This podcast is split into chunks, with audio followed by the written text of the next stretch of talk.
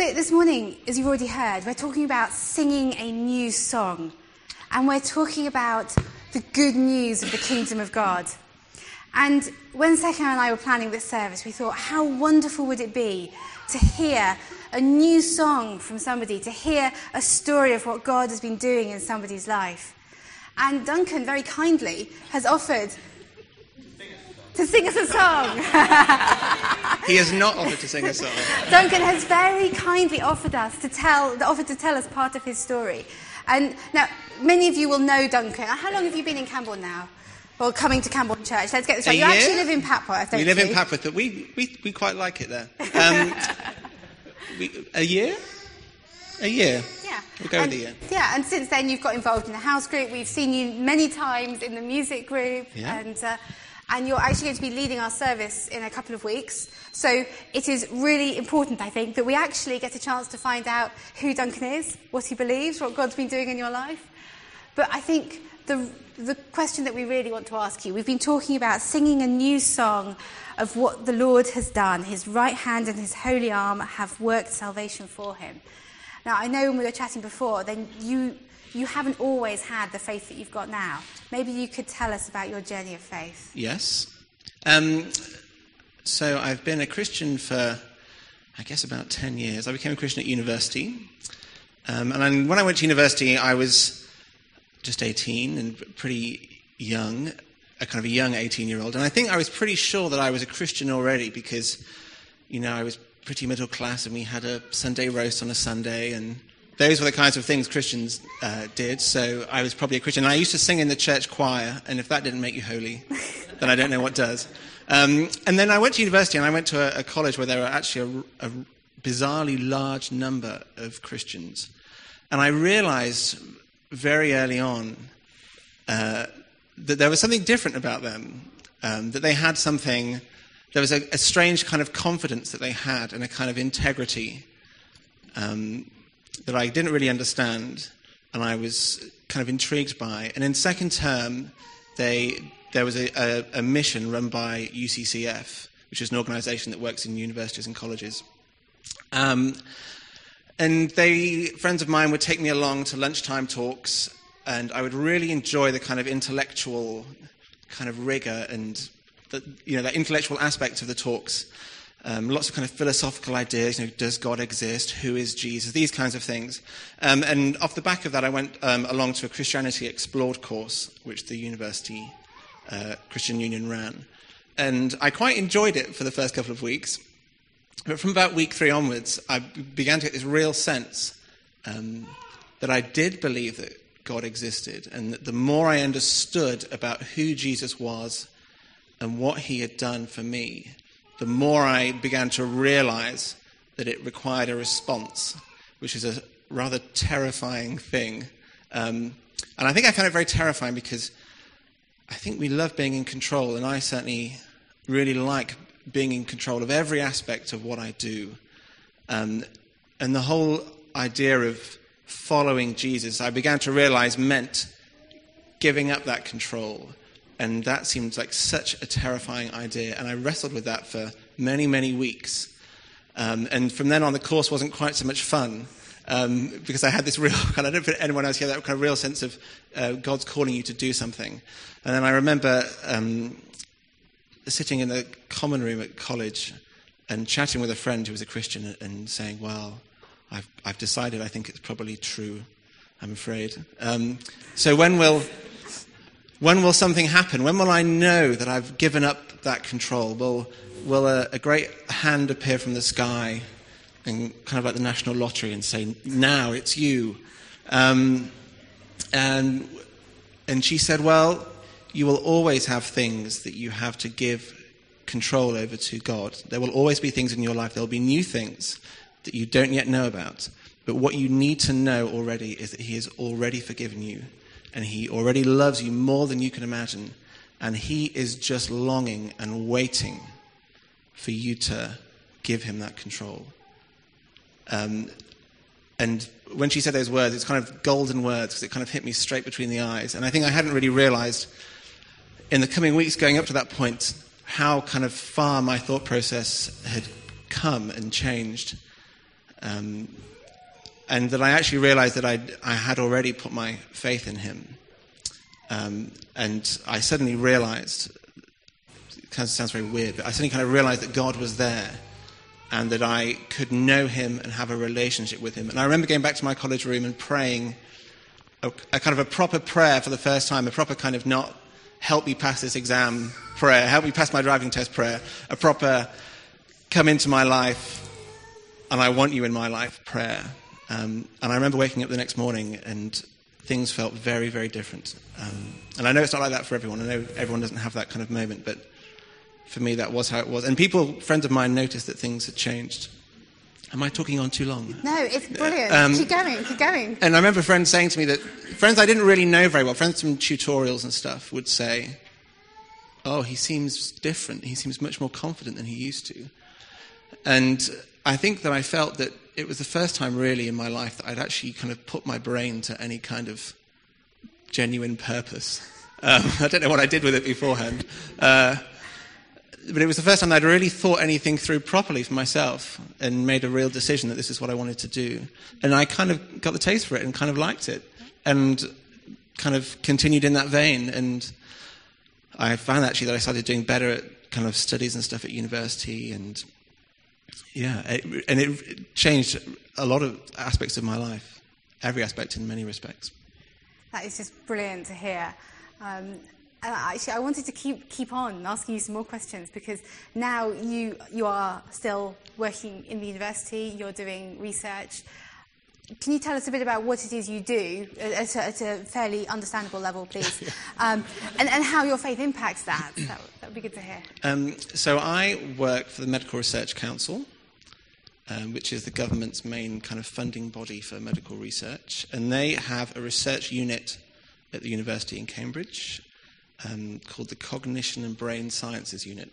But what we do, we want to understand how the brain works um, in many kind of basic ways. So, you know, as I speak, how does your brain decode the sounds and make meaning out of it? Or when, you, when I see your faces, how does my brain remember that I know who you are? That kind of thing. But we're asking lots of other questions about what happens when we get older and our brains change. Um, and I run a small research program looking at children's brains and what happens as they grow, uh, what happens as their brains change, what happens in certain circumstances when their brains tend to kind of go off on a slightly different trajectory.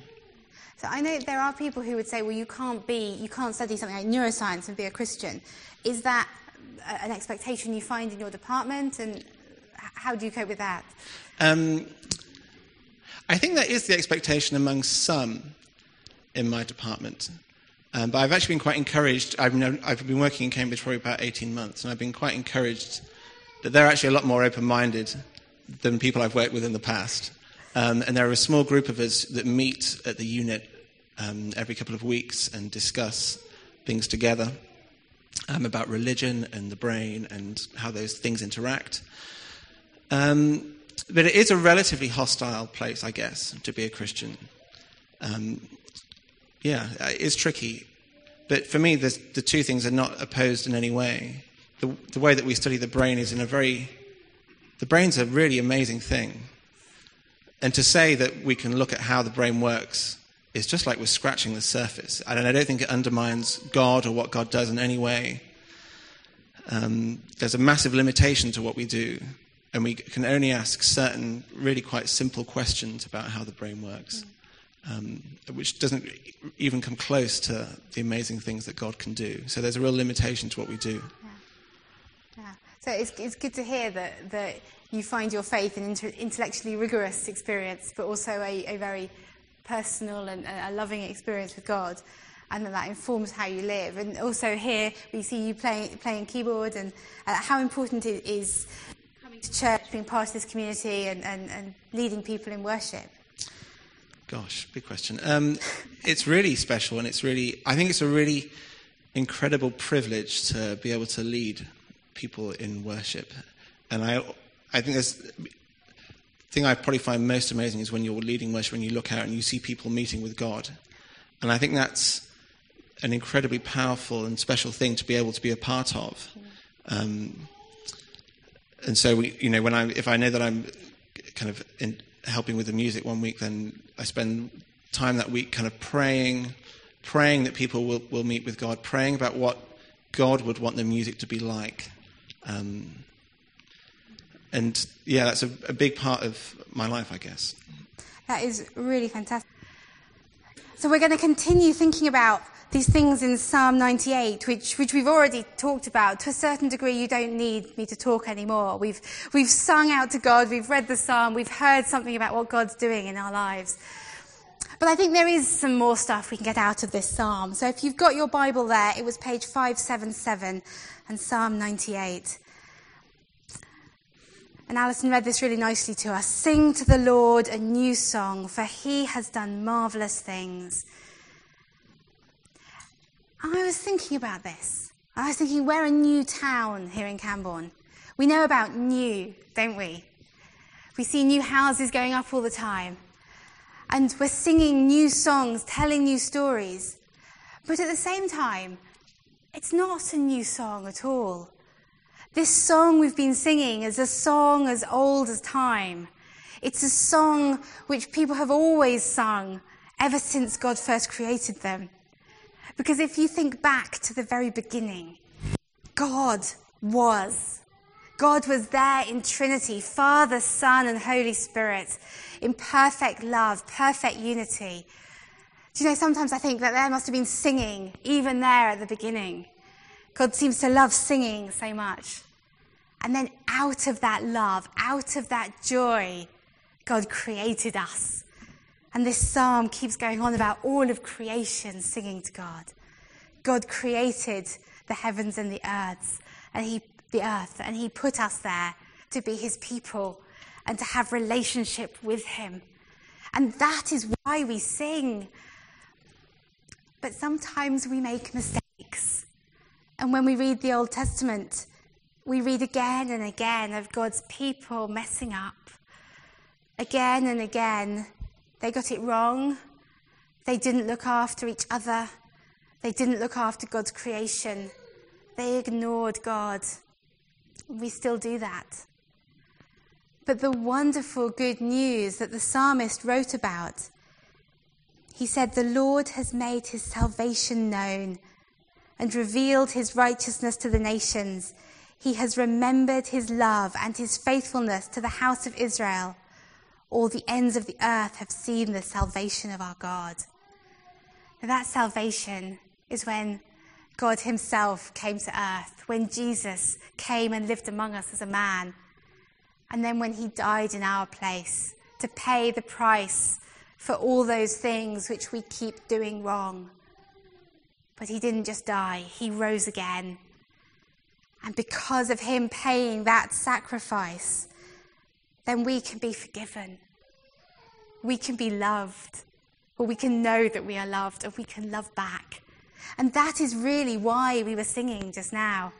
That is what Duncan was talking about. That's what Anna this morning at her baptism was talking about. God loves us, and we can draw close to him, and we are forgiven. And maybe at this point it's just worth pausing for a moment and just reflecting reflecting on what God has done and how we've let him down, but how he still loves us.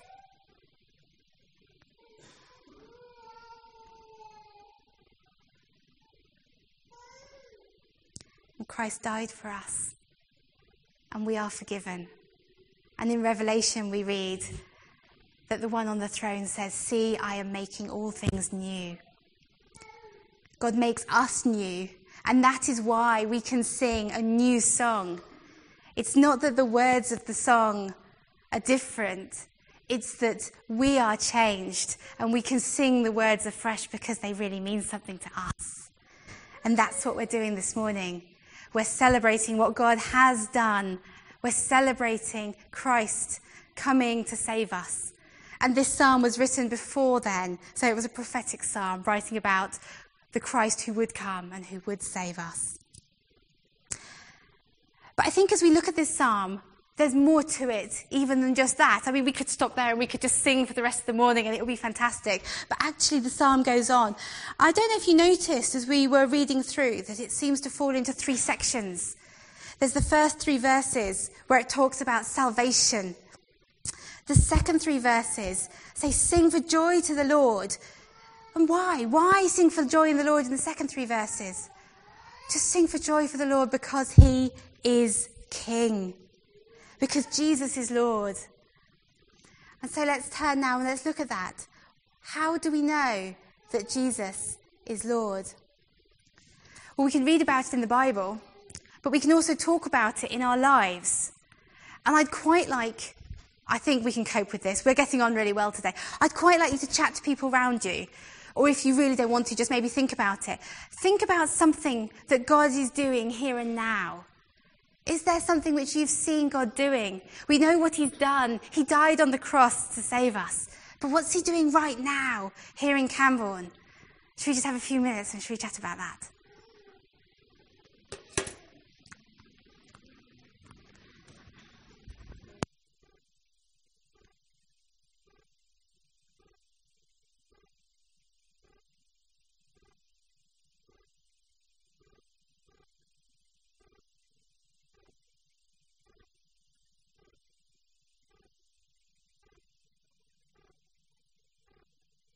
Just wondered if, again, seeing as, as it's a very interactive service, if anyone would like to share, um, based on what Beth um, has asked us to discuss, um, anything that anyone feels that God is doing in Cambourne. Um,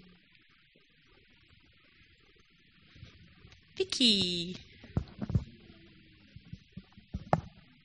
Um, in my own little way, um, I might buy a box of lollies over the summer in Morrison's, and I might have one, and I might give the others away, and people don't think I'm a crackpot. I might buy a packet of biscuits and eat one and give the rest away.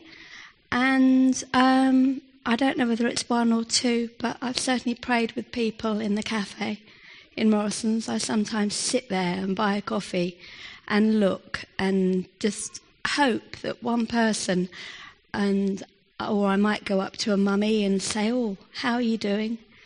You know, doesn't have to be huge, just little. Thanks, Vicky. Any more thoughts?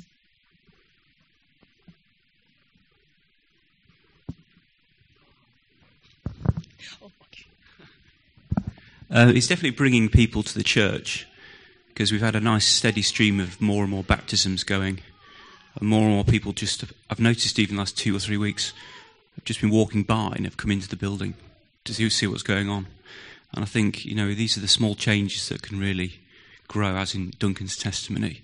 It doesn't take much to, to have one person change and then they influence those around them. And so I see God bringing people to the church, and that's a wonderful thing. Especially it's my fourth birthday as a Christian today, because I was baptized when the church opened. Yeah. Wow, I didn't know that, Steve. Thank you. Um, I suppose following on from what Steve said, um, praying in anticipation and thanks for all the people that have been joining us in the last couple of months and um, thinking about us anticipating January and what that means for us as a fellowship and coming before God individually and preparing with excitement, anticipation for this next part of the journey, and recognizing that that brings change, and being positive and open-minded and searching God through that, can, you know, ongoing as a fellowship. That's very true. For those who don't know, Matthew will be joining us in January, um, and you know, we'll be filling in the vacancy that we've had, the ministerial vacancy. So that is true. Thank you. Any more thoughts? Any more for any more? Oh, indeed. Oh, thank you. Thank you. I think, really, though it was sad in some ways that Peter left and uh, Ian left, I think it's been absolutely wonderful to see so many people stepping up to do various things up front and behind the scenes and having the um, knowing that we've got Matthew coming and having Linda and uh, uh, to join us as well. And you can just see God's hand on the whole situation, really, which starts off as feeling, oh dear, Peter's leaving. But now we can see, yes, that's good in some ways because we're all moving forward and growing. it is wonderful to hear what God is doing in our lives. But one of the things we said when we read the psalm was the main reason that we're able to praise him is because he is king. And I think that's really important that we remember when things are not going so well. Because it can be easy sometimes to come along to church and to park your troubles at the door, come in and say, God, you're great. Thank you for saving me. We, we, we need to do this. But what do we do when it's not all going well? And I think that's where the Psalms are so important. I don't know how often you use Psalms to help you pray, but when I don't have the words to pray, I'll use a Psalm. Because there is no human emotion that is not summed up somewhere in those Psalms. People facing despair have written Psalms. People facing death have written Psalms. People turning from those situations to hope have written Psalms. And sometimes reading the Psalms can be really helpful.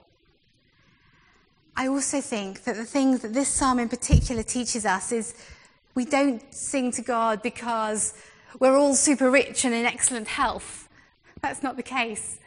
We sing to God because He is King. And this is why it's really important we keep reading this psalm all the way to the end. That last three verses. What's the focus there? The first three looked at what God has done. The second three sang out in praise for who God is and what He's doing right now. And the last three verses, they look at what God is going to do. It says, Let the rivers clap their hands, let the mountains sing for joy, let them sing before the Lord, for He comes to judge the earth. I wonder if you've ever thought of judgment as something to sing praise for. I think in many caricatures of Christianity, then we're standing there saying, God is going to judge you, be afraid. And that's not what the psalmist says here. The psalmist says to hurting, broken people like us, don't worry, I am the God of justice. I have heard your prayers. I have seen your pain. I feel your pain. And I am the God of justice. And I will come to judge the world in righteousness and the peoples with equity. He is a loving God, a fair God, and a God of justice. But why hasn't he done it now? Why can't God put everything right straight away? That's the bit that hurts, isn't it? But here in the psalm, we've seen what God has done, we know what he's doing, and we know he is going to do it when his timing is right. In many respects, I would love the end of the world to come now and for all pain and suffering to cease. But I'm still praying for some friends to meet him first. I want him to do things first. And he's still got work to do in me, let alone everybody else. So I can sing this psalm and I can say, God, I'm so glad that you are going to come in justice and you are going to judge the world and that you have promised us the new heaven and the new earth and that is the good news. That is what we sing. And I think we should sing. I think we should sing some more because it is not just us who is waiting for the new heaven and the new earth, but all of creation sings. The rivers clap their hands, the mountains sing together for joy because he is coming to judge the earth in equity and in fairness. So let's sing and ask Him to show us. Show us what He is doing. And I think there's a challenge here. This God of justice, what's He asking us to do to bring justice to this world?